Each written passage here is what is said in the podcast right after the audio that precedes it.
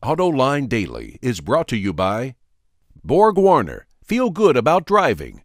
Bridgestone. Your journey, our passion.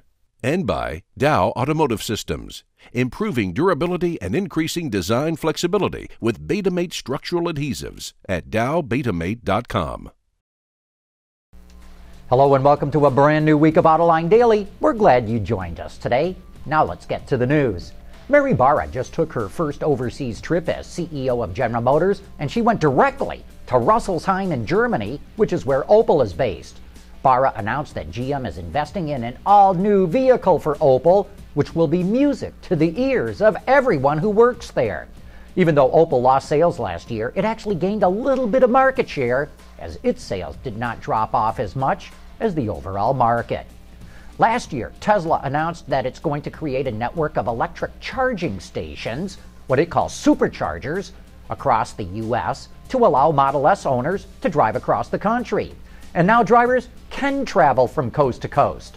Yesterday, the company announced it has more than 70 stations in the United States, covering about 80% of the population in the U.S.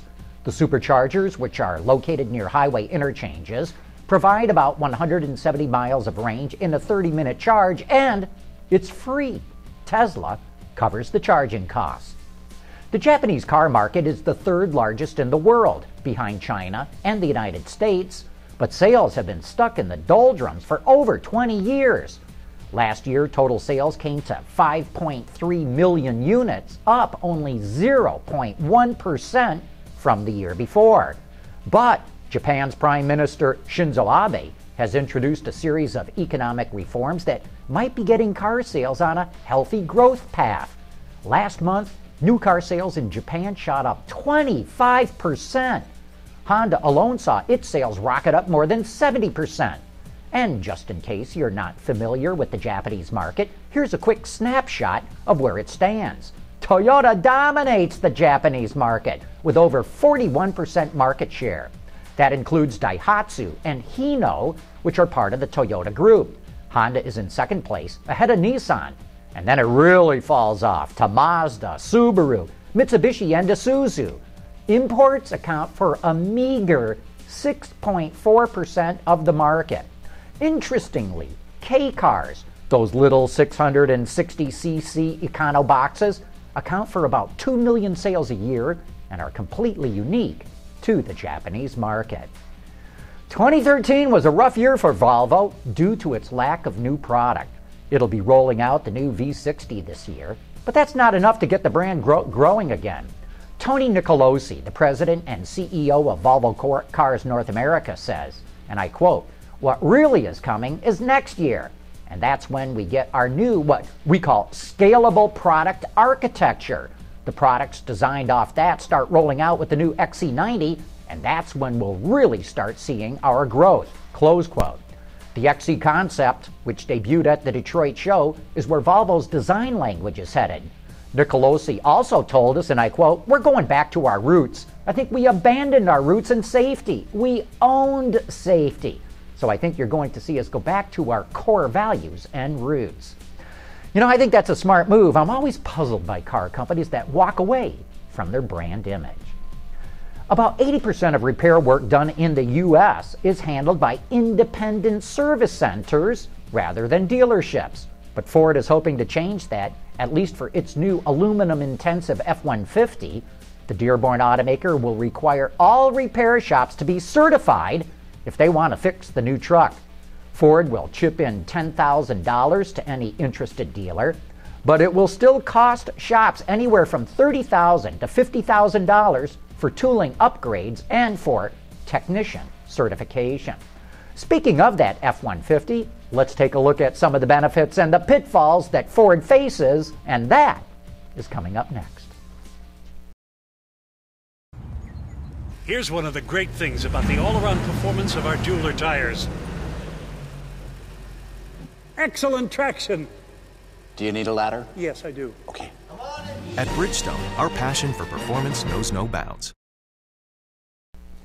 On Autoline After Hours last week, the talk was dominated by the aluminum F-150 that Ford is going to come out with.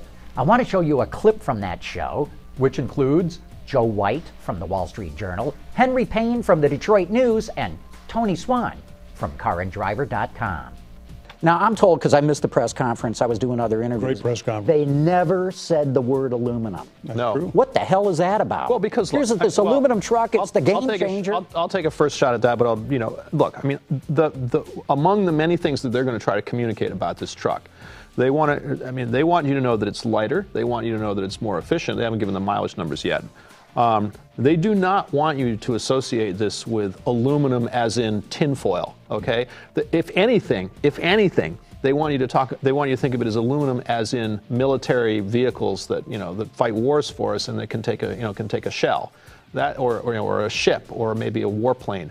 That's the kind of aluminum that they want you to think about, and it's going to be interesting to see how they communicate what they've done. But everybody there knew that the thing's made out of aluminum. Sure. Why? Yeah, but the consumer and what's driving this, a big thing that's driving this is government regulation, right? It's not that the consumer has said, I want aluminum trucks. I mean, to your average consumer, aluminum means tin cans. It's soda cans. That's what aluminum means to the customer. I'm not sure that that's entirely true, because we hear a lot of stuff about manufacturers coming in with cars with aluminum suspension members and things like that, and the manufacturers are bragging about that. Yeah, in fact, Tony, they don't market them that way.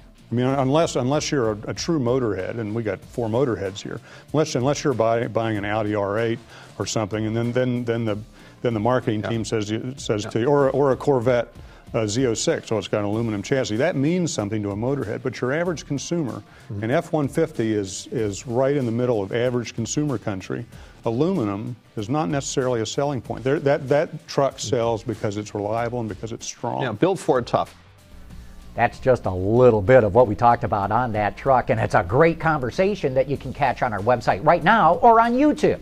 Just look for the Out of Line Network. Also, this Thursday night, our guest on After Hours will be none other than Bob Lutz, and that ought to be a great show.